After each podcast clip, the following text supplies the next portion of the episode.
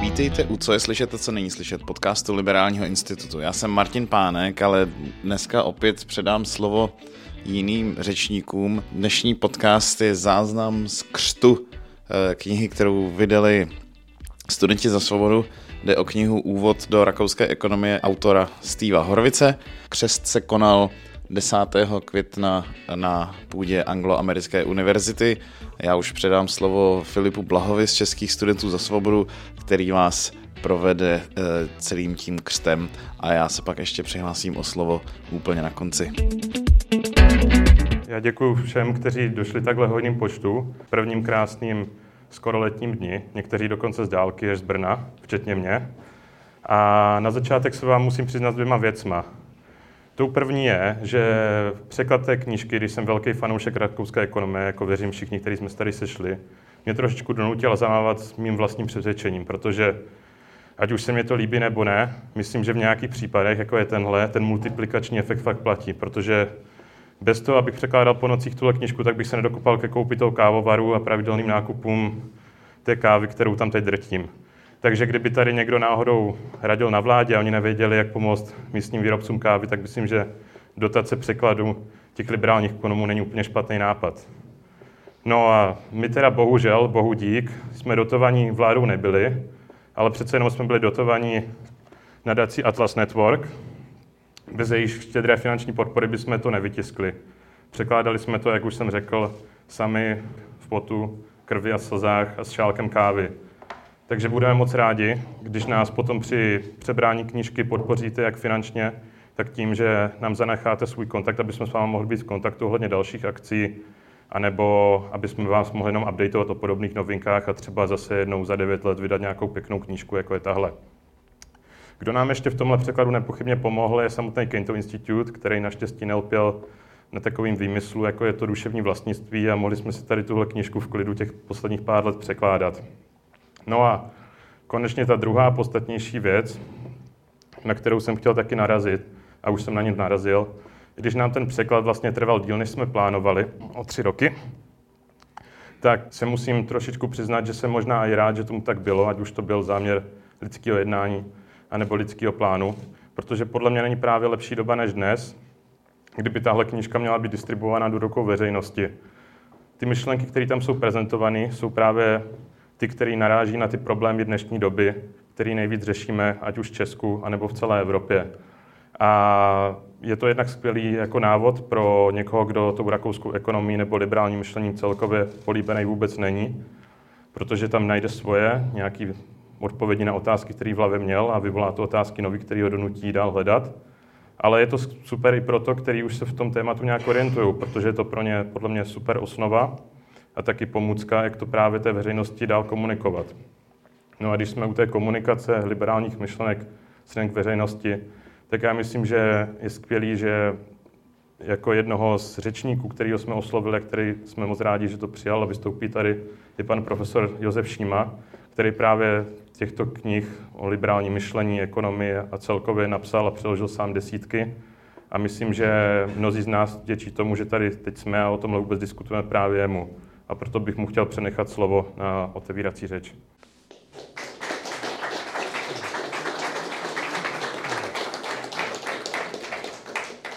Moc děkuji, děkuji za pozvání. Dobrý podvečer.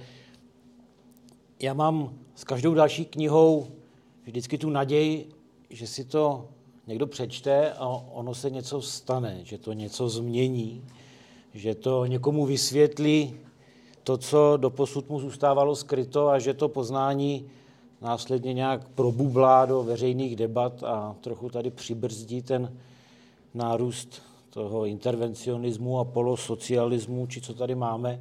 A tuhle naději mám i s touhle knížku a myslím, že opravdu není lepší čas než, než teď, kdy vychází, protože když teď, a, když teď sleduji, kdo se trošku jako staví na stranu řekněme, klasického liberalismu nebo trošku jako rozumného přístupu k veřejným politikám, tak jsou to lidé jako bývalí guvernéři Národní banky, kteří najednou znějí jako liberálové, nebo bývalý premiér, nebo bývalý ministr financí.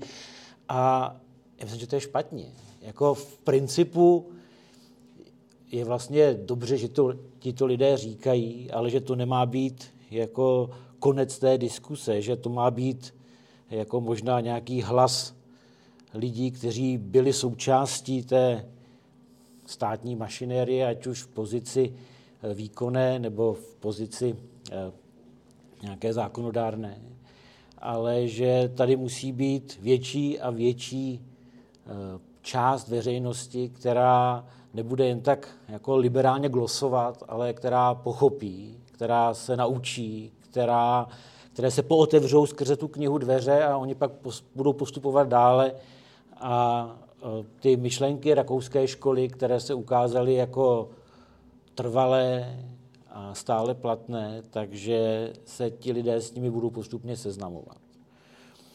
A já bych rád zmínil pár věcí, které myslím, že jsou důležité. Že sice eh, my se tady můžeme potkávat jako příznivci, řekněme, liberalismu a mít k tomu, k těm problémům veřejných politik eh, takový jako ideologický přístup a myslím, že to je dobře.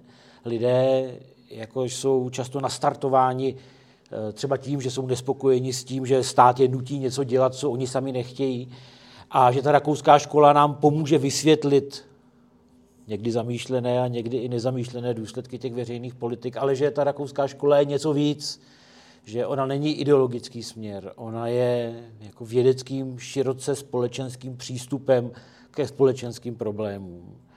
A že bychom měli být opatrní, abychom se jí jako nezaklínali úplně vždycky, když kritizujeme vládu. Protože ne, on každý liberál nemusí být nutně příznivec rakouské školy a ne každý příznivec rakouské školy je, je liberálem nebo libertariánem. Ta rakouská škola mezi sebou měla interní spory o to, jak třeba přistupovat k různým politikám. Máme lidi, kteří jsou radikálně pro decentralizaci a máme lidi, jako byl Mízes i Hájek, kteří hovořili o významu Eh, vytvoření nějaké nadnárodní instituce pro udržení liberálního řádu a eh, máme lidi, kteří jsou pro free banking a lidi, kteří chtějí svázat jinak nějakými pravidly působení centrální banky. A já myslím, že v tomhle ta rakouská škola je úžasná, že je to prostě analytický nástroj a my bychom ji měli kultivovat na půdách akademických a vedle toho ji využívat tam, kde se ukáže, že je to vlastně velmi schůdný a užitečný nástroj pro nějakou obecnou osvětu. A že právě to soužití těch dvou světů, nějaké to think tankové využívání toho jako liberálního náboje, který ta škola má, a testování hranic, jak daleko může jít, a tam se dotýkáme otázek ohledně jako anarchokapitalismu a soukromého poskytování úplně všeho, eh, po rozvíjení této školy a ukazování, jak může být aplikována na nové situace v tom jako striktně vědeckém přístupu, že eh, to je, myslím, velké aktivum, které ostatní školy nemají. Že já úplně neznám jako, nebo nevidím něco analogického u jiných myšlenkových směrů, kdyby, kdyby zkrátka skrze popularizační knihy, jako je třeba tady Horvicův úvod do rakouské ekonomie, nebo všech těch knih, které jsme v minulosti překládali a nebo sepisovali, že dokážeme natchnout lidi se zájmem o společnost a následně část z nich jako postupuje, udělá ten krok do toho akademičná, třeba tam zůstane a někteří jiní zůstanou Eh, řekněme, v nějakých veřejných debatách jako novináři, nebo, nebo klidně mohou být jako podnikatelé a následně se pak zase potkávají na, uh, při, u příležitosti událostí, jako je třeba tato, a ukazují, jak každý z nich v tom svém působišti ty myšlenky rakouské školy uplatňuje. Takže já bych rád, aby to tak bylo i nadále, abychom se tady potkávali ti, kteří jsou nadšenci a ti, kteří se snaží tu rakouskou školu nějak posouvat dále, aby to byl žijící a živoucí směr eh, myšlenkový, ekonomický, ale abychom zároveň trošku byli opatrní eh, při identifikování toho, které disciplíně se zrovna věnujeme, protože my můžeme na jedné straně vidět jako lidi, kteří tu rakouskou školu berou vážně a hezky jako analyticky a vědecky, ale pak máme zároveň lidi, kteří jsou jako podivíni, kteří jsou konspirační teoretici a taky se zaklínají tou rakouskou školou a my nesmíme jenom dopustit to, aby si obecně veřejnost myslela, že jako ti Rakušané jsou nějací ti podivíni, protože oni tam samozřejmě takový budou, ale vedle nich bude ta masa těch normálních a pak bude masa těch elitních akademiků a oni společně tu rakouskou školu posunou dál a jak když si říkával Václav Klaus, když rakouská škola umřela v Rakousku, tak my ho tady v, v České republice zachráníme. E, s úvody do rakouské ekonomie jako tento, to bude hodně jednodušší. Takže knize zdar a těším se na hezký večer a příjemnou diskusi. Děkuji.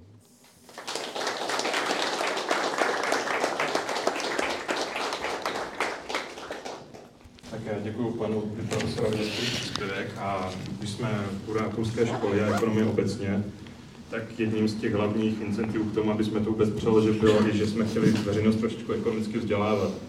A proto bych právě zavolal teď na zařečnický poutík Pavla Potružáka, který dlouhodobě učí na Vysoké škole ekonomické a mimo to také působí v Institutu ekonomického vzdělávání. Takže já věřím, že Pavel nám řekne, jak ta rakouská škola a to ekonomické vzdělání jde dohromady.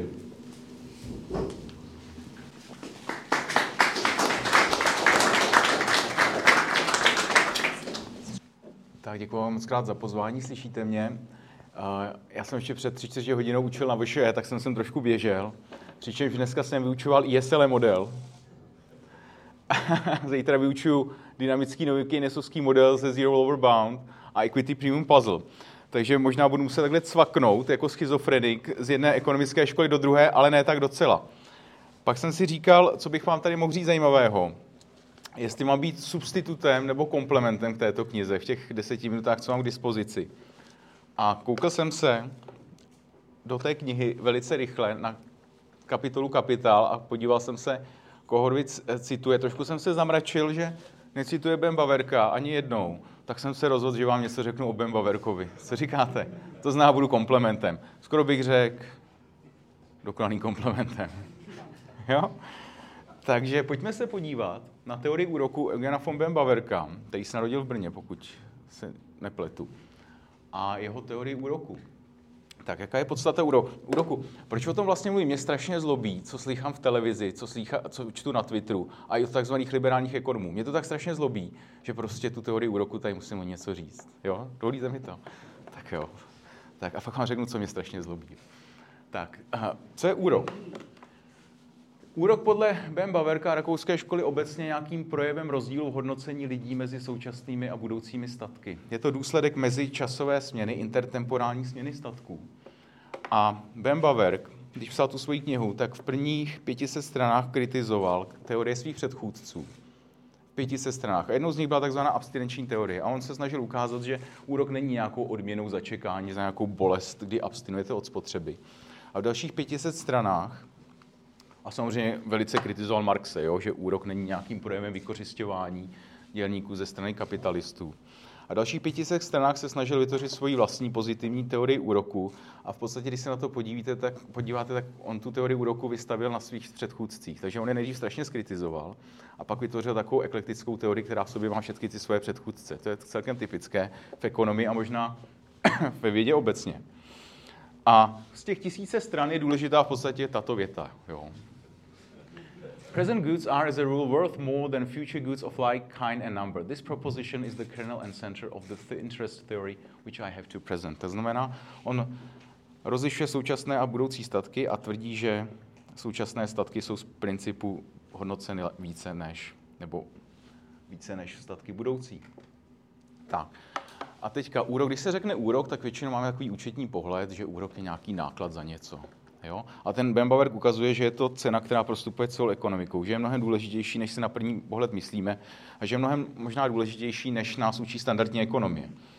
Takže samozřejmě úrok nacházíme v půjčkách a výpůjčkách. Jednoduchý, jednoduchý příklad, v bance uložím 10 000 korun, za rok si můžu vybrat z banky 10 500.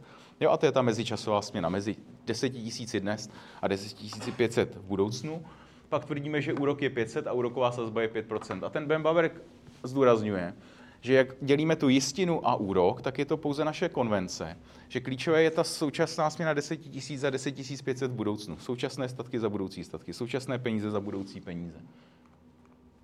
Tak, ale úrok není pouze to, co vidíme v bance. úrok je, vidíme ho jako kupon z dluhopisů, dividenda z akcí a to je tohle pro mě nejdůležitější, o čem chci mluvit, co mě trápí nejvíc. Úrok v podstatě je forma, která je i pronájmem zbytu a nemovitost a, a domů. Jo? A strašně často dneska slýchám takzvaný pasivní příjem. Jo? Tady bych se chtěl minutu zastavit. Pasivní příjem. To znamená, já doma sedím a plynou mi peníze za nic. Jo? Jako kdybych nic nedělal. Mám aktivní příjem, pracuji a pasivní příjem sedím doma a jsem ten rentier. Jo? Tak z pohledu ekonomie, dle mého názoru, nic jako pasivní příjem neexistuje. Nic jako pasivní příjem neexistuje to, co vidíme, nájemné zbytu a domů, je v podstatě intertemporální směna. Když si koupím byt tady třeba za 10 milionů korun, tak co dělám? Já se vzdávám současných statků.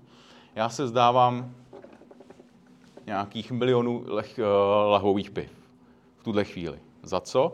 Za tok nájmu v budoucnosti. Jo? To znamená za tok peněz a tím pádem piv v budoucnosti. Je to intertemporální směna. Dnes jsem se vzdal nějakých současných statků a získám za to budoucí statky. Jo? Není to žádný pasivní příjem, je to intertemporální směna. Samozřejmě někdo ten byt mohl zdědit, no tak to znamená, že těch současných statků se vzdal nějaký můj předek. Jo? A on to asi dělal proto, aby on měl nějaký tok příjmu v budoucnosti a dělal to nejspíš proto, aby i jeho potomci měli nějaký tok příjmu v budoucnosti. Jo? To znamená, ta mezičasová směna může být dokonce mezigenerační. Ale není to žádný pasivní příjem. Jo? Ten pasivní příjem mi trošku i indikuje nějakou antikapitalistickou mentalitu. Jo? Je tady nějaká třída, která žije z ostatních, jo? která bere nějaký nájem za nic.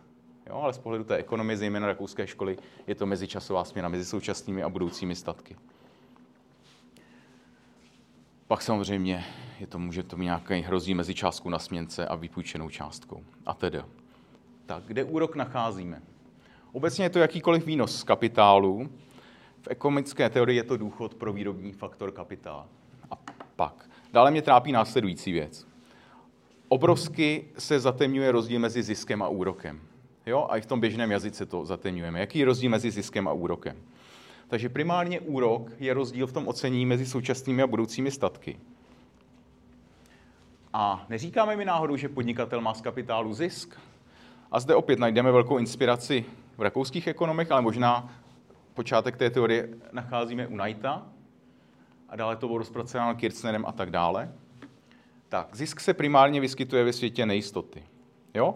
Zisk je příjem pro podnikatele, který našel mezeru na trhu, měl oči otevřené a uši nastražené. Zde si vypučuju překlad pana profesora Šímy, je to tak, z kapitoly Rakouská škola Izrael Kirchner, dějiny ekonomického myšlení. Tam myslím, že jste to takhle krásně, krásně přeložil. A pak jste přeložili, jak fungují trhy. Jo, to znamená, to nějaká odměna za nalezení mezery na trhu. Pokud neexistuje nejistota, tak dříve nebo později by měl být zisk konkurenčním tlakem eliminován. Někdy nacházíme zisk nedokonalé konkurenci jako monopolní zisk, ale zase dříve nebo později by ten faktor, který vede k tomu monopolu, měl být ten ekonomický zisk imputován do, cenu, do ceny toho výrobního faktoru, který tento monopolní zisk generuje a ten zisk by měl vymizet. Jo, dříve nebo později by měl vymizet tím, že se imputuje například do, nějakého vzác, do ceny vzácného dolu, nějakého litiového kopce, jo, a nakonec nezbyde žádný zisk ekonomický z toho litiového kopce, protože zdraží. Tak, proč tedy vzniká úrok? Ještě jednou opakuji, dle Ben Baverka, úrok vzniká jako rozdíl v ocenění mezi současnými a budoucími statky, abychom byli přesnější. Lidé si cení současných statků více než budoucích, abychom byli úplně přesní. Abych se zdal, jedné jednotky současného statku vyžadují více než jednu jednotku budoucího statku. Jo? Můžeme říct, aby se lidé vzdali současných statků, za budoucí statky požadují úrok. Jo? A tento rozdíl v ocenění zpravidla nikdy není eliminován konkurenčním bojem. Jo? A Ben Baverk se ptal, proč existuje to, ten, ten rozdíl v ocenění vždy a i ve světě jistoty. Jo?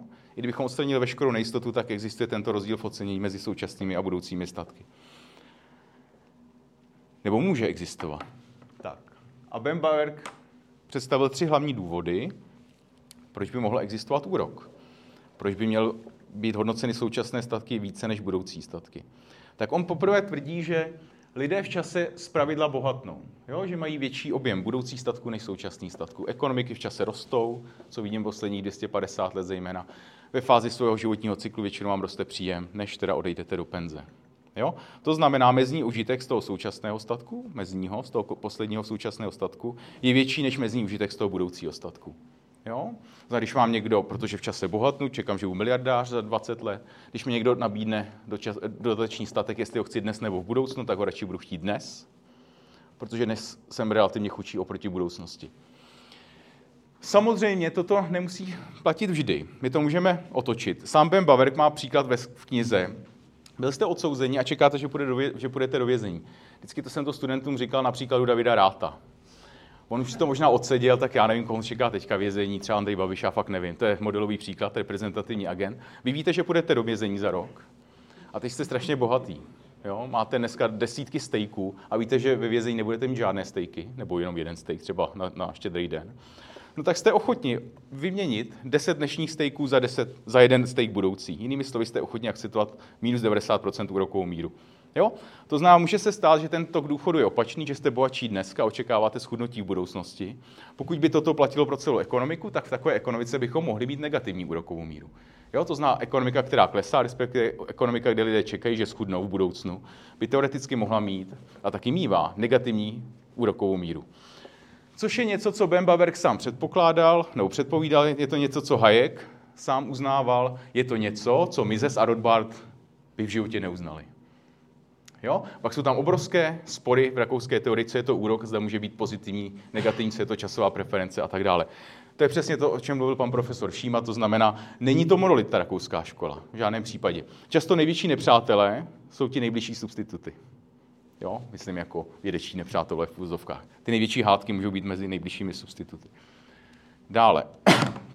Podle Ben Baverka existuje jakési podcenění budoucích potřeb a jsou to právě budoucí statky, které vám uspokojí budoucí potřeby. No proto, proto je větší váha na ty současné statky. Toto se mimořádně nelíbilo Baverkovu žáku Mizesovi, který tvrdil, nemůžeme, nemůžeme ty fenomény ekonomické vysvětlovat podle, pomocí nějaké psychologie, musí tam být silnější důvod. A kdyby tady byla voda, abych vám ukázal, mám teďka docela velkou žízeň. Jo. A ten Mizes zdůrazňoval, když máme nějakou potřebu, tak ten člověk ji preferuje uspokojit dříve spíše než později. Jo, to je podstata nějaké časové preference, no a tu potřebu mi spíš uspokojí ty současné statky, protože ji chci uspokojit dříve než později. Jo?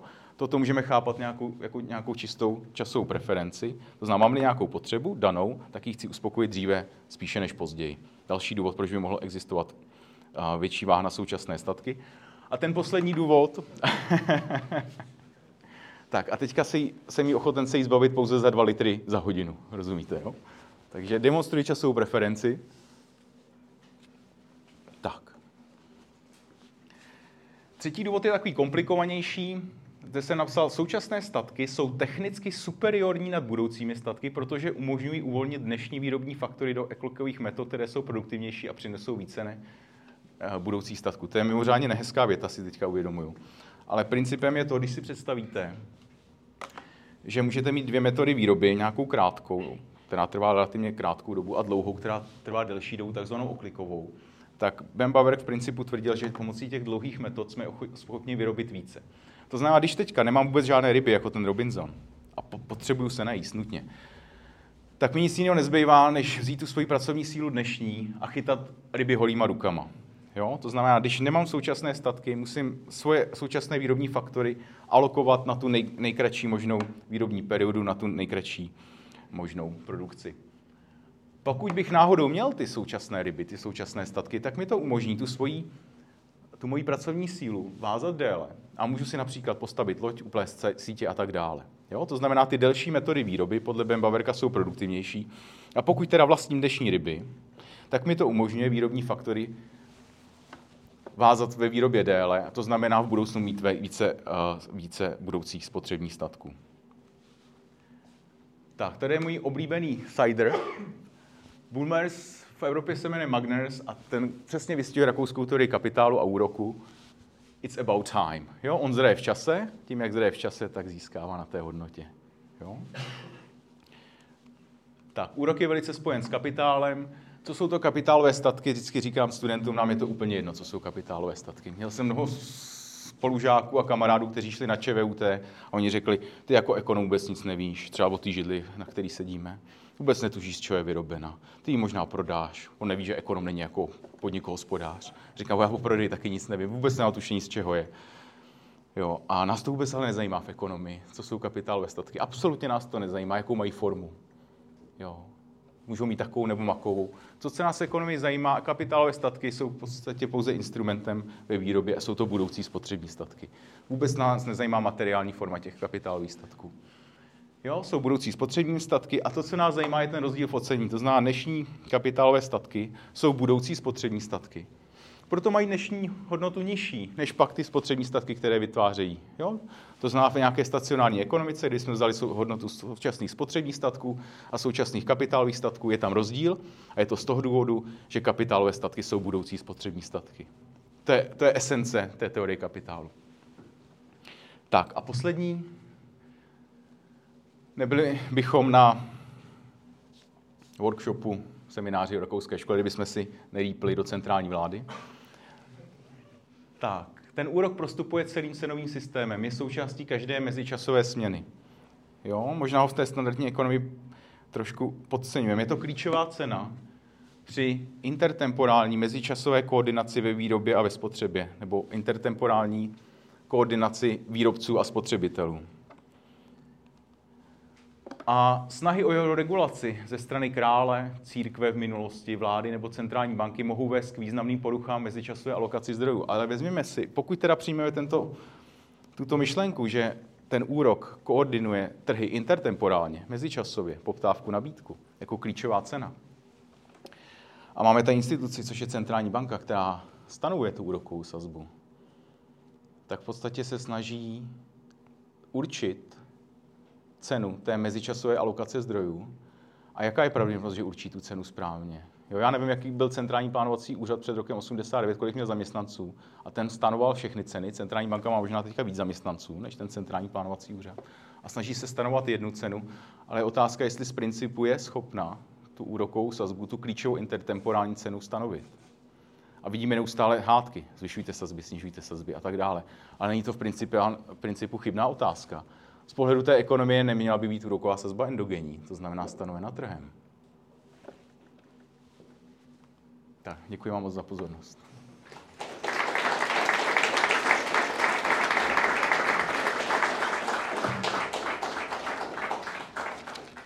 To byl Pavel který vlastně během 10 minut stihl se mnou skoro všechno, co byste měli vědět o rakouské škole. A já poprosím našeho posledního samostatného řečníka a tím je Dominik Stroukal, který je asi momentálně jeden z největších popularizátorů myšlenek rakouské školy a liberálních myšlenek v médiích, autor několika ekonomicko-popárních knih a taky mimo jiné velký milovník vína.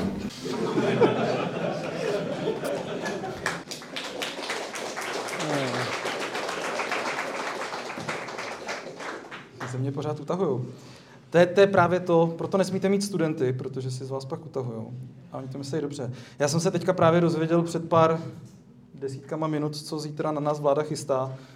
Takže jestli se budu potit, tak to není, že bych byl nervózní, ale je to děsné. Tak, uvidíme zítra. Já jsem dostal tu možnost napsat pár řádků k předmluvě, pak jsem zjistil, že ta knížka je tak krátká, že ta předmluva ji nafoukla o 10%. Ale Rád jsem zaspomínal, protože jsem měl tu čest procestovat kus světa tady s Martinem Pánkem jsme procestovali kus světa a viděli spoustu lidí, včetně teda Steva Horvice. Já na to rád vzpomínám i z toho důvodu, že vlastně tehdy jsem tam potkal um, člověka, který mi dělal takový jako námluvy, že by se mnou byl. Pak jsem později zjistil, že jeho maminka je kongresmenka A já jsem, protože jsem liberální člověk, tak jsem mu říkal, hele, klidně, akorát já jsem zrovna zadaný a on od té doby se ke mně pořád lísal. A vlastně dneska zpětně si říkám, že to byl asi jako nejlepší partie, kterou jsem kdy mohl mít a maminka kongresmenka. Takže na to rád vzpomínám a Steve Horvitz tam u toho byl a ono to není úplně tak mimo téma, protože to byl uh, jeden z těch nejliberálnějších lidí, obzvláště tady v těch tématech, čím si naštvával spoustu lidí uvnitř uh, své vlastní uh, milované školy.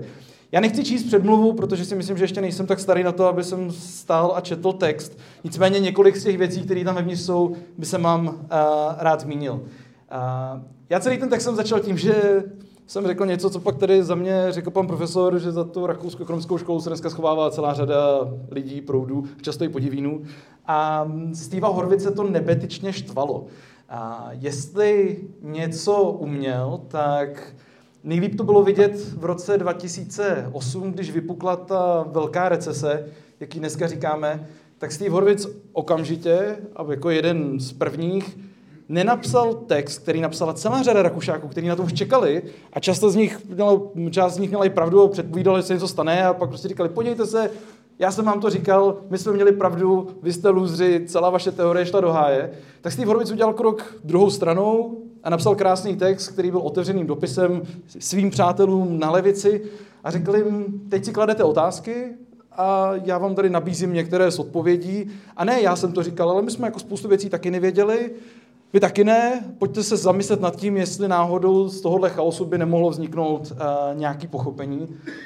Ne, že by se to úplně povedlo, ale bylo to hezký gesto a mnohem milejší než, uh, než od spousty lidí, kteří na to vždycky čekali a pak si stoupili před ty banky a centrální banky a říkali, my jsme měli pravdu. Ostatně Ono tam potom stávali lidi a existuje jedna taková krásná fotka někde v New York Times, kde tam stávali lidi, kteří stali vedle sebe. Jedni říkali, jako ne, oni tam nepsali Mises, protože to není taková celebrita, ale říkali, jako my jsme měli pravdu, Marx was right, a lidi, co říkali, jako Minský měl pravdu.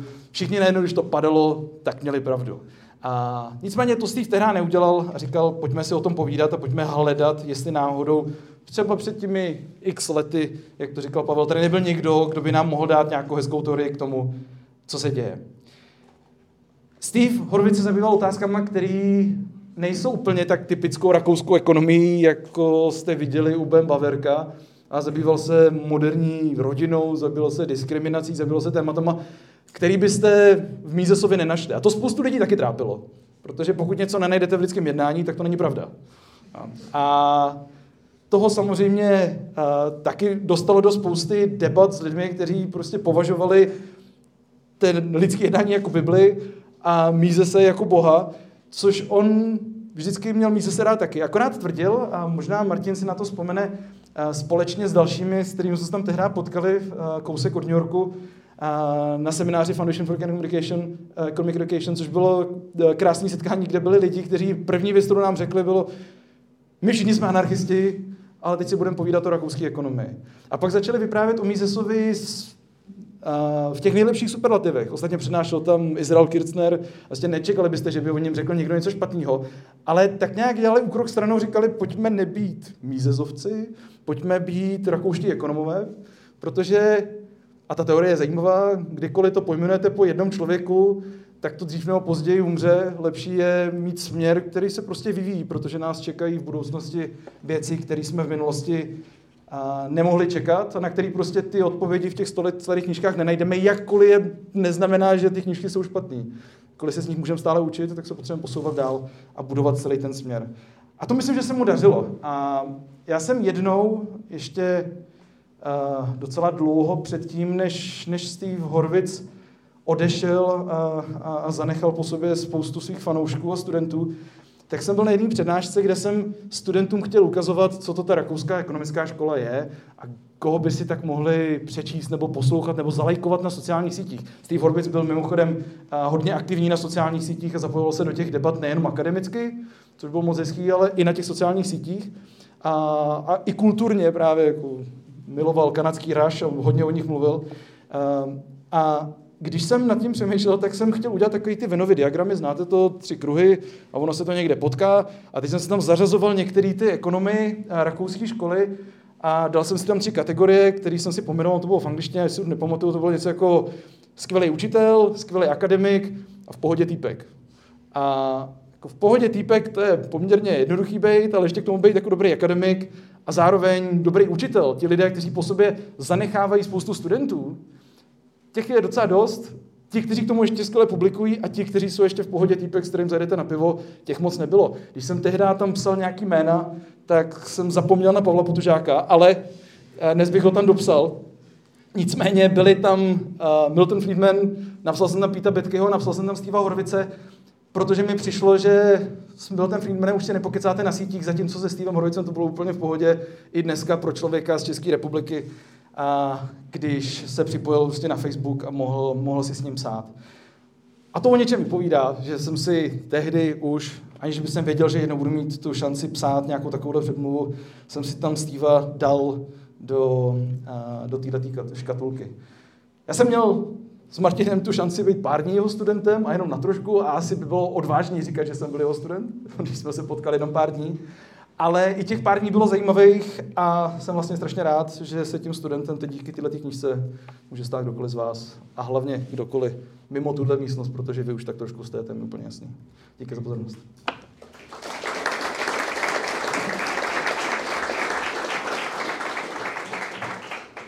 Protože cílem tého vydání té knížky je především to ekonomické vzdělávání, eh, nejenom představit lidem Steva Horvice.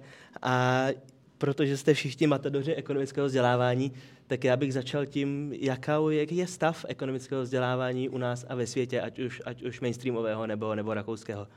Je to, jsme na tom s ekonomickou gramotností dobře, nebo, nebo, eh, nebo, nebo špatně? Mohli bychom na tom být líp?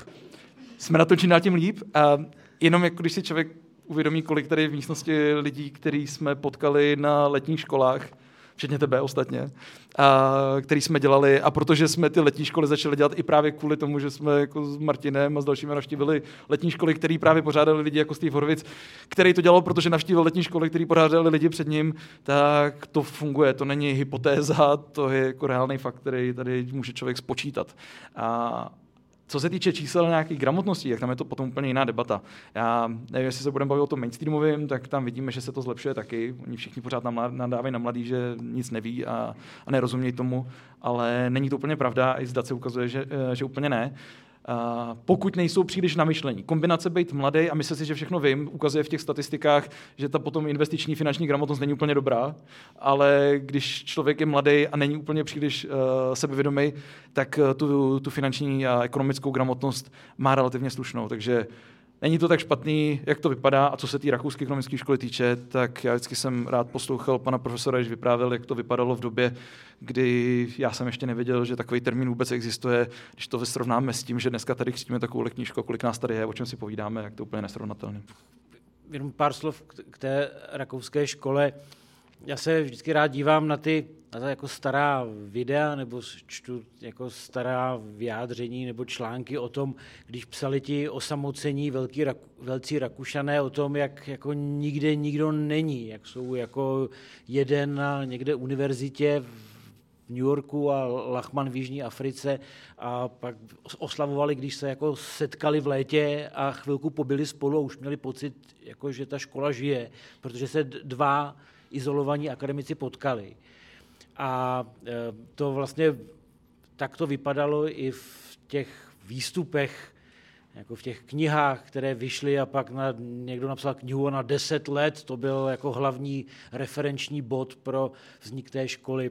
Já jsem osobně byl na nějakém výročí e, toho prvního setkání e, těch několika vlastně ani ne, no, možná desítek rakouských ekonomů v tom South Revoltnu. Já jsem, myslím, se účastnil setkání po 30 letech a oni tam byli ti lidé a vzpomínali na to, jaké to bylo v těch 70. letech, jak, jak to bylo jakoby mimořádné a my si dneska vůbec, když máme internet a sociální sítě, neumíme představit jako tu izolovanost těch lidí a jak eh, oni jako tou školou žili, jak, jak jak se snažili, aby nezemřela, jak jako pěstovali ty, ty malé akademické komunity a měli ty své studenty a doktorandy, kteří se pak stávali profesory a ti měli své, své následovníky. A, a to myslím, že dnes vidíme, že jako ta situace je mnohem veselější, že máme jako lidi, kteří to nemají tu rakouskou školu jako koníčka, takových je spoustu a to je hrozně dobře, ale pak máme lidi, kteří se tím opravdu jako živí a kteří jsou jako plnohodnotní akademici, tak jako byl, byl třeba Steve Horvic, nebo jako je Pete Betky, nebo jako jsou další. A to je prostě hrozně důležitá změna uh, oproti té minulosti, což vůbec nic nemění na tom, že rakouská škola není mainstream, že je potřeba ji dále kultivovat, aby nebyla jenom kapitolou v dějinách ekonomického myšlení, ale, ale žije a je spoustu mladých, chytrých, nadšených lidí, kteří ji chtějí dál posouvat a to je strašně dobře. Jste mi stihli zodpovědět všechny otázky, které jsou napsané další. Uh, ještě než ti posunu všechny, všechny mikrofony, uh, tak děkuji taky Dominikovi, že zmínil letní školu, kterou děláme každý rok a na kterou se můžete pořád ještě přihlásit letos 27. až 31. srpna. A já bych se ještě rád trochu podržel toho institucionálního ekonomického vzdělávání, než se posuneme k tomu volnočasovému nebo méně institucionálnímu, uh, protože to si myslím, že je jedno ze stížností, která se často objevuje v tom, v tom internetovo-rakušáckém prostředí, Eh, ta kritika toho mainstreamového ekonomického vzdělání na vysokých školách, eh, je to, je to doopravdy s ní špatný, nebo je to, nebo je to internetový problém? Já jsem použil hrozně těžkou otázku, už ta první otázka byla těžká, protože já na to nemám data, jo. Co se týče ekonomického vzdělávání na vysokých školách, tak, tak je problém, jak to měřit. Jo? To znamená, jestli to má někdo data na počet studentů ekonomie České republice a ve světě a jeho vývoj. Jo? Pokud můžu brát vysokou školu ekonomickou, tak samozřejmě víte, že ta je pod gigantickým negativním šokem, který má persistenci obrovskou. A R1 proces s koeficientem 1. To znamená, ten negativní šok nastal před mnoha lety a stále je persistentní. A vidím to prostě na počtu studentů, který se snižuje se zájmem o ekonomii počet studentů, kteří se zajímají o pokročilou ekonomii, se neustále snižuje. To znamená, já na fakultě učím pokročilou makroekonomii, možné, že se stále zhoršují v čase. To je jako, ne to. Akumuluju lidský kapitál a míra depreciace je větší než teda ty hrubé investice. Ale když, jsme učil, když jsem učil to pokročilé makro, řekněme 30 studentů za semestr, 20, pak 10. A už to dopadlo tak, tak, tak daleko, že učím jednou za rok asi 10 studentů to pokročilé makro. A z toho tam ještě tři chodí dobrovolně, buď z jiných fakult nebo z bakaláře a tak dále. To znamená, nevím, jak je na tom IS, nevím, jestli ti nejtalentovanější utíkají do zahraničí, ale z tohoto pohledu ta výuka ekonomie degraduje. To je jedna věc. A i ta průměrná kvalita studentů je stále horší a horší, protože já dávám furt stejné testy a vidím, že dopadají ty studenti hůř a hůř. Takže to je jedna věc, to je vysokoškolský. Jestli můžu pokračovat na středoškolský. Ale bych tady nezavíral ten čas. Co se týče středoškolského vzdělání, tak tam je to lepší, tam data máme. Díky tomu projektu ekonomické olympiády. Jsou docela srovnatelná v čase. máme za Českou republiku a tam se zdá, že ty studenti se postupně zlepšují. Jo? V, té, v, v tom ekonomickém vzdělání a finanční gramotnosti. Takže v tom jsem optimista je to i dáno tím, že je stále více a víc nadšených středoškolských učitelů a že ty studenti se o to zajímaví, zajímají. Potom, když máme to finálové kolo v ČNB a těch, potom zejména těch deset nejlepších, tak to je neskutečné, co ty středoškolští studenti znají. Ty znají let kdy více než moji magisterští studenti na, na vysoké škole. Uh, za chvilku budeme mít data i z mezinárodního srovnávání, to znamená, my uvidíme, jak se to ví v čase a mezi zeměmi. Tam, tam ještě nevím. Jo? Co se týče rakouské školy, tak jak jezdím na různé konference, tak samozřejmě výjimka je ESHET, European Society for the History of Economic Thought, tam je mnoho, mnoho vždycky panelů. Dominuje panel na SRAFu, SRAFa má vždycky tři panely a rakouská škola má panel jeden a vždycky jsme tam tři. Jo. Na druhou stranu, když pak přijedete na ty čistě rakouské kongresy, tak tam je těch lidí hodně a stále více. Studenty to více zajímá, když vypíšu volitelný kurz na rakouskou školu, tak se hlásí stále více a více studentů a ptají se mě, kdy ho zase konečně vypíšu. Na druhou stranu se mi zdá, že i když mohlo být počet rakouských ekonomů relativně malý v 70. letech, tak jejich vliv na ekonomii byl mnohem větší než dnes. Dovolím si tvrdit, trošku možná nevhodně k té knize, co tu prezentujeme, že rakouské škole trošku ujel vlak a jí vliv prostě na mainstream a další rozvoj mainstreamu je relativně nízký. Jinými slovy, mainstream má takovou vlastnost, že on absorbuje všecko dobré do sebe a nejspíše to, co se mainstreamu zdálo nejlepší z rakouské školy, už do sebe absorboval. Já tam vidím ale obrovské mezery stále a proto jsem dneska mluvil o teorii úroku, teorii kapitálu a teorii hospodářského cyklu. Tam si myslím, že mainstream ještě může absorbovat velké množství. Jo? Ale z pohledu, když, když prostě se bavíte s mainstreamovým ekonomem, tak o rakouské škole neví skoro nic. A pokud má vyjmenovat contribution rakouské školy z minulosti, tak vám taky řekne skoro nic. To je můj pohled. Eh, já vás určitě nechám k tomu reagovat, eh, jestli chcete. Uh, několik poznámek k tomu, co říkal Pavel. Ono je to možná tím, že ta, řekněme, obecná ekonomická gramotnost, nebo ona se to často měří jako finanční, ale jako, těžko říct prostě, jak moc se vyznáme v nějakých jako základních ekonomických věcech, tak ta, ta středoškolská nebo ta základní, tak ta pravděpodobně asi roste. A k tomu jsou i data. Já jsem jako účastný nějakých dvou panelů lidí, co to měří. A není to úplně hloupý měření, prostě dělají se otázky a měří se to v čase, někdy napříč zeměma. A to není úplně špatný, ale protože možná ten zájem o tu pokročilou, to je úplně jiná disciplína, jo, že člověk chce být, a chce být akademikem a po střední škole dneska studovat ještě dalších pět let matematiku se málo komu chce. A možná to je problém víc matematiky než ekonomie, já nevím, ne, na, na to data nemám. A potom ta druhá věc, že to, že, to, že rakouská ekonomie nepromluvá do mainstreamu, co se týče vědy, a že už tam tolik těch myšlenek nepřidává. To je pravděpodobně pravda. Nicméně to, co se Rakušákům daří, je, že ovládli internet naprosto nadproporcionálně tomu, co jako znamenají ekonomicky. A jakýkoliv video, podívej se třeba na facebookovou stránku jakýkoliv centrální banky. Máš pod tím prostě jako najednou, má to jednu hvězdičku, 450 hodnocení a je tam 450 lidí, kteří tam jako napíšou něco o Mízesovi. Jo. Třeba úplně mimo, to je jedno, ale, ale jako jak se to Rakušákům povedlo, je fascinující. Pomohl tomu Bitcoin, nepochybně, to je prostě věc, která jako udělala z Rakušáku taky mainstream v těle těch kruzích, ne akademicky, ale dařilo se to, dařilo se think tankům. To, co prostě Hayek, kterým se dařilo oboje, říkal tehdy, že jo, na Montpellier, říkal, založte think tanky, a pak se to nějak rozjelo, rozvětvilo a dneska konec konců tohle tady vydává think tank. A, tak to se podařilo taky víc než komukoliv jinému. Pořádají se letní školy ve jménu jako Ludvíka von Misese, ale nevidíš jako letní školy ve jménu jako Roberta Solouva. Jo, a jakkoliv je asi ekonomicky významnější v tom mainstreamu. Takže jsou tyhle ty jako věci, které ty Rakušáci obsadili tak jako partizánsky, a, protože se jim možná nedařilo, nebo navzdory, že se jim nedařilo v tom mainstreamu. Já bych k tomu dodal ještě jednu věc, o které vždycky hovoří Peter Betky, a sice jaký ti Rakušané měli vliv na vznik jiných ekonomických, jiných ekonomických škol, že my můžeme tu rakouskou školu zadefinovat tak jako hodně ze široka a vlastně si tímhle způsobem tak trochu jakoby přivlastnit uh, Vernona Smitha a uh, ekonomii v laboratoři, protože Smith psal, že největším uh, největší inspirací pro něj byl Hájek. My můžeme říkat, že vlastně teorie veřejné volby je tak trochu mízesovská, protože když čteme Buchanana, jeho, tu jeho první knihu Cost and Choice, tak začíná Mízesem a říká, já beru teď Mízese a aplikuji ho do jiné sféry. Eh, a takhle můžeme jakoby pokračovat, že ono to, eh, jako ten vliv rakouských ekonomů je široký ale nenutně běží skrze tu jako úzce definovanou nějakou jako mízesovskou, hájkovskou, rakouskou školu.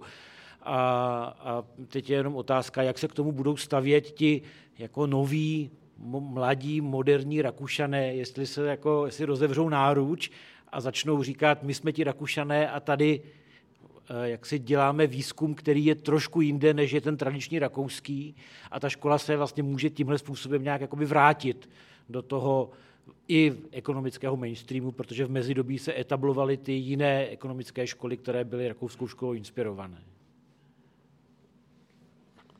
Vy jste mi už trochu odpověděli na to, na co jsem se chtěl zeptat dál, ale já jsem se chtěl dál zeptat na tu, na tu neinstitucionální nebo méně institucionální výuku ekonomie a její význam pro ekonomické vzdělávání. Možná ne mezi ekonomy, ale naopak mezi neekonomy. A e, vy už jste trochu zmínili ty sociální sítě a ten internet, ekonomickou olympiádu nebo výuku na středních školách. E, konec konců máme tady v publiku i ekonomii jednoduše. Jestli neznáte Twitterový účet, tak určitě sledujte. A e, já jsem se chtěl zeptat, jaký má tady to význam eh, překlady knížek, letní školy a, a působení po internetu a takovýhle počiny na, na ekonomické vzdělávání. A jestli to třeba pomáhá nějak tlačit, když tady máme člena nervu e, veřejnou politiku, když lidi se víc zajímají o tyhle věci obecně. a nevím, kde u koho začít, tak kdo se o to hlásíte jako první? Pavel se hlásí. Tak já myslím, že ten překlad knih je naprosto stěžejní. Jestli vám můžu říct svůj příběh, tak uh, já jsem dítě 90. let a prostě Klaus byl premiér a premiér byl Klaus. To bylo jedno a to tež. Jo, to bylo jako dvojjediný. Ne, ne, neexistovalo, že by byl někdo jiný premiérem než Klaus. A pak Klausova vláda padla a to byl konec světa. A přišla, důsled, bylo to důsledkem nějaké, nějakých dobře finančních skandálů, ale byla to ta ekonomická krize. Jo? A mě to začalo hrozně zajímat, ekonomická krize je schopná sesadit boha z trůnu a má to tak obrovské důsledky. Jo, a všimněte si, že od roku 98 jsme v podstatě, pardon, od roku 97 jsme neměli nikdy v podstatě stabilní vládu, takže už je to kolik? 26 let, tak nějak. Čtvrtstoletí. Tak mě ta ekonomie začala hrozně fascinovat, zejména teorie cyklu a peněz, co jsem později zjistil, co to je. A začal jsem hledat nějaké informace. Jo, a Google snad ani neexistoval, bylo těžké něco najít. Tak jsem šel do první knihovny, co mě napadla, postupně, a to byla městská knihovna tady v Praze. A tam bylo, to byla to je obrovská, byl tam jenom velice malý shelf, jo, velice malý, malý úsek ekonomie a všechny knihy, co tam byly, byly přeloženy liberálním institutem. Jo? To znamená, já jsem si chtěl něco přečíst o ekonomii a byl tam tento bias, tak tam byla svoboda volby od Friedmana. Jo, Hayek cesta do otroctví. Byl tam Baro, teda v angličtině jeho makro, to jsem otevřel, hned jsem zavřel, jsem vůbec nevěděl, o čem to je. Takže všechno, co jsem se dozvěděl ve svém embryonálním věku o ekonomii, byly překlady liberálního institutu. A Mises, Hayek, Friedman a post, potom Rothbard a tak dále. To znamená, já si myslím, že ty překlady knih jsou zcela klíčové pro ty lidi, kteří jsou začínající. A vím, že tam byl nějaký gap v těch překladech, že jo, časový, že dlouhou dobu se pořádně nic nevydalo. A naštěstí prostě byla velká základna v minulosti. Jo, takže díky liberálnímu institutu a díky tomu, tomu malému šelfu v té, v té městské knihovně jsem se vlastně stal ekonomem. Tak vám za to děkuju. Já to, mám, já to mám podobný. Já jsem taky si chtěl koupit něco na prázdniny tehdy.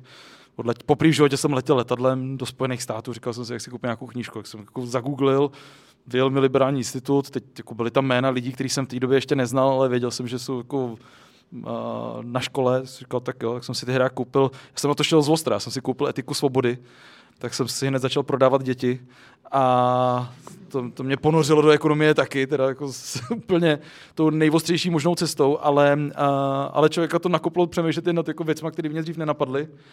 Um, Tohle to podle mě zásadní bylo. A navíc se ještě podařilo, kdybych ten tvůj argument doplnil, něco, co se děje u nás a to tehdy nebylo, a ten efekt to má stejný, že Jeffrey Tucker tehdy ještě, ještě v, eh, v Misesu, potom ve FI a v dalších, kdekoliv prošel, tak prostě řekl všechno, co máme a vydáváme a prodáváme, sice fyzicky, tak to budeme dávat zadarmo i digitálně.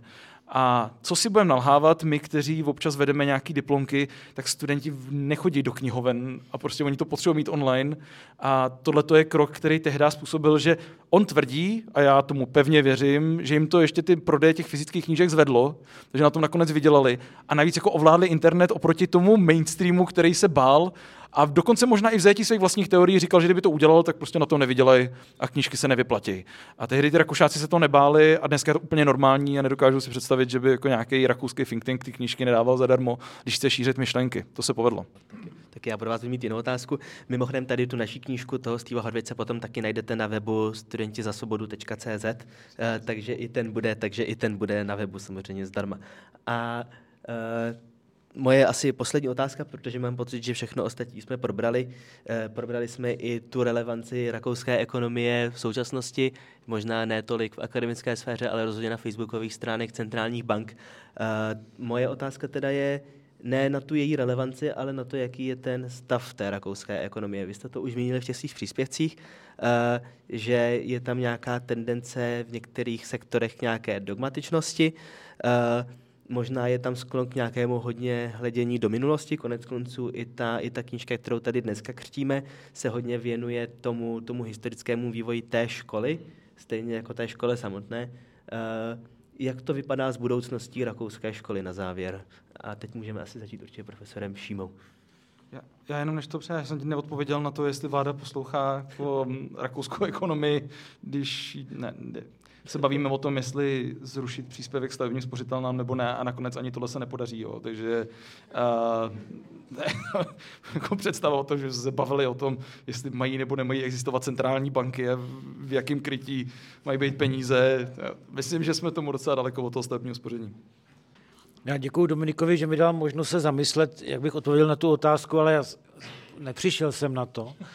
Eh, si to bylo málo času. My když se podíváme jako na nejúspěšnější lidi v rámci té rakouské školy, tak vidíme, že jsou to ti, kteří jsou schopni se jako rozkročit a vlastně zprostředkovat ekonomická vysvětlení nějakým jiným profesím. Takže třeba David Skarbek napsal několik knih, které vyhrály ceny co to bylo jako kriminologická společnost britská, americká, protože vysvětlil fungování, respektive nefungování řádu vlastně ekonomického ve věznicích. A je prostě řada dalších úspěšných knih, které jako nejsou v těch jako v běžných ekonomických škatulkách, ale je to, a já myslím, že v tom právě by mohla být síla těch rakouských ekonomů, eh, je to zkrátka ta jejich schopnost vysvětlit jako typicky nějakým jako spíš verbálním způsobem nějaké ekonomické zákonitosti fungování nebo nefungování jako něčeho někde pro, pro právníky, pro politology, pro prostě jiné disciplíny. Což neznamená, že nemůže být jako výborná, výborný striktně ekonomický výzkum hospodářského cyklu nebo něco takového. Ale že když se teď díváme na to, co ti lidé, kteří jsou na nějakých těch jako dobrých školách, v dobrých programech ekonomických, co publikují, tak je to, jsou to tyhle ty jako přeshraniční věci e, směrem k jiným typicky společenským vědám. A, a třeba jako to je přesně to, kde ta rakouská ekonomie má, má být. Konec konců, když, když jako Mízes psal tu svoji knihu, tak zvažoval, že, že ji nazve sociologie, ale ten termín už byl zabraný eh, že když James Buchanan, inspirovaný Mízesem, eh, přemýšlel, jak, jak nazvat ekonomii jinak, lépe, aby to vystihovalo to, o čem je, tak, tak říká, že by to měla být symbiotika, mělo by to být o soužití jako reálných lidí v reálných společenských institucích. A já myslím, ti Rakušané nikdy za celou dobu jako nestratili tenhle ten vhled, eh, ten, nikdy se jako nestechnizovali do té míry, aby, aby jako přestali být zajímaví pro ty jiné společenské vědy a, a tam dnes oni mají ty jako publikační skalpy a díky tomu jsou na těch i ekonomických departmentech. Když se podíváme teda do minulosti, když publikoval Bembaverk, Hayek, Haberler, Machlup a tak dále, tak oni nikdy o sobě netvrdili, že jsou rakouští ekonomové. Oni vytvářeli mainstream, oni byli mainstream. Jednu dobu byli vlastně dominantní tvůrci mainstreamu a byli to ekonomové z Rakouska. Ne, že by to rakouští ekonomové, ale byli to ekonomové z Rakouska. Jo? A pak se mi zdá, že tohle zmizelo prostě. Že mainstream šel nějakým směrem, ta rakouská škola jako taková šla nějakým směrem. A co bych si já přál, by bylo právě to, co jsme viděli v těch 20. 30. letech. Jo? To znamená, aby zejména ta teorie peněz, úroku a cyklů a kapitálu, toho rakouského duchu se stala mainstreamem. To znamená, aby bylo takové množství tak dobrých ekonomů, kteří tím pádem musí znát perfektně moderní mainstream a perfektně tu rakouskou ekonomii, aby byli schopní ten mainstream opět posouvat. Jo, to znamená, já nevím, kam ta rakouská škola jde, ale řeknu vám, kam bych chtěl, aby šla.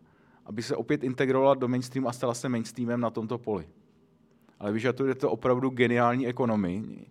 Některé talenty tady vidím v publiku, kteří opravdu budou perfektně znát mainstream a perfektně rakouskou ekonomii a budou schopni integrace a posouvání toho směru dál. Přesně jak to bylo od toho Bembaverka přes Haberla, Hayeka, Machlupa a tak dále.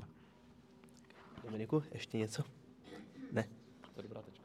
Dobrá tečka. Tak jo, tak já vás ještě poprosím, abyste nám tady zůstali na podiu, eh, pustíme se do toho křtění a ještě předtím pár poznámek na závěr, eh, než se, dodá, než se dáme do samého křtu, nejdřív organizačně, eh, až samotnou díšku pokřtíme, tak najdete, tak najdete potom občerstvení a, a knížky v předsálí. Jak, jsme, jak už říkal Filip na začátku, tak kníž, vydání knížky nám sponzorovali naši partneři uh, z Atlas Network a, a potom uh, z naší mateřské organizace Studentů za svobodu. Oceníme, když nám se upíšete na ty papíry, co tam je v předsálí. My vás nebudeme nějak agresivně spamovat, ale potřebujeme dokázat, že jsme tady opravdu měli lidi. Uh, takže to moc oceníme, když nám tam necháte nějaký, nějaký, nějaké jméno a nějaký e-mail, nemusí být váš.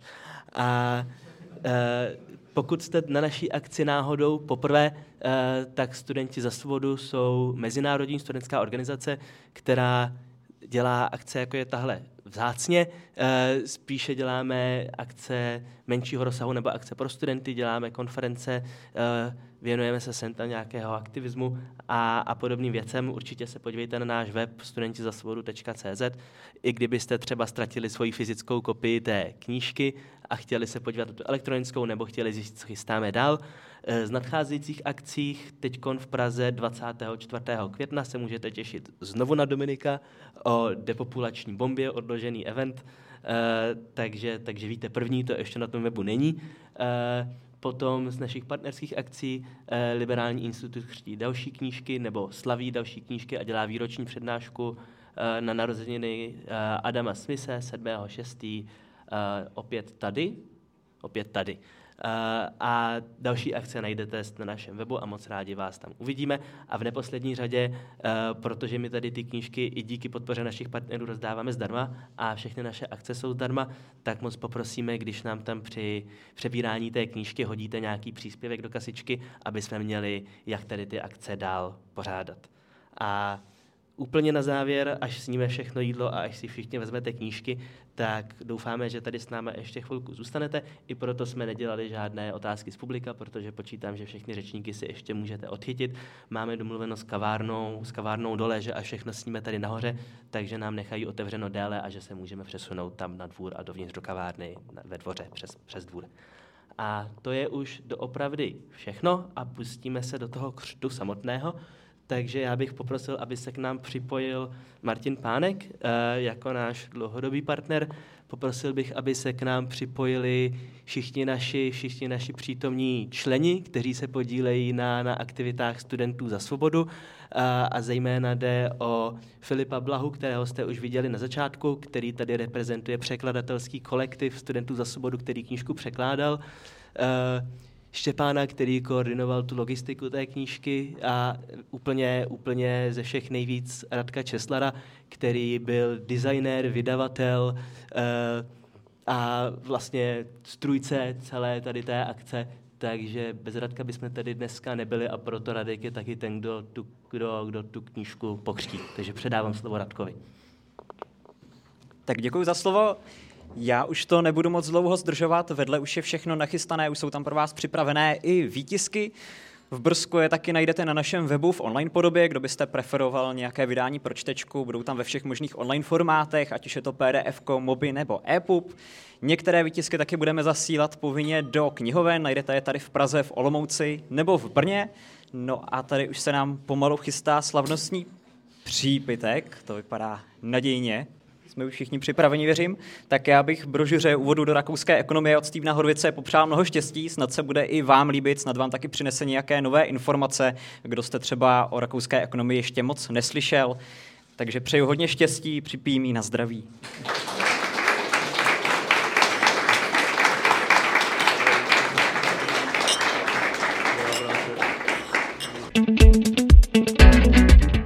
Tak jsme si poslechli celý křest i s debatou a v poznámkách této epizody e, najdete odkazy na knihu, ale já ještě bych si jako krátkou vzpomínku nebo krátké doporučení na Steva Horvice dovolil zařadit kratičký úsek z toho, když byl v podcastu Free Thoughts, kde mluvil o tom, jak zůstávat vděčný. Určitě doporučuji celou tu epizodu, ale tady máte kratičký úsek. In the last few years, you have had a cancer diagnosis and have dealt with that illness. How has that impacted or changed these views of optimism and amazement that you've spent so much of your career talking about? Well, it's certainly the case that it's tested one aspect of that, which is sort of the expectation that one will live longer than than uh, than than one's parents or one's grandparents did, right? And and in that sense, I think you know uh, we all know that statistics are statistics. Somebody's not going to live that long. Uh, so in that sense, I think that's the that's the hard part, and the hard part really is. I, I still believe that all the, the, world's getting better and better and more awesome, and I'm just not going to see as much of it as I thought I would. Doufám, že na Steva Horvice budeme moc vzpomínat pořád v dobrém a že ta kniha Úvod do rakouské ekonomie je něco, co vydrží po generace jako vzpomínka na, na skvělého ekonoma, skvělého člověka. Díky za pozornost a příště se vám přihlásíme zase s nějakým jiným eh, tématem.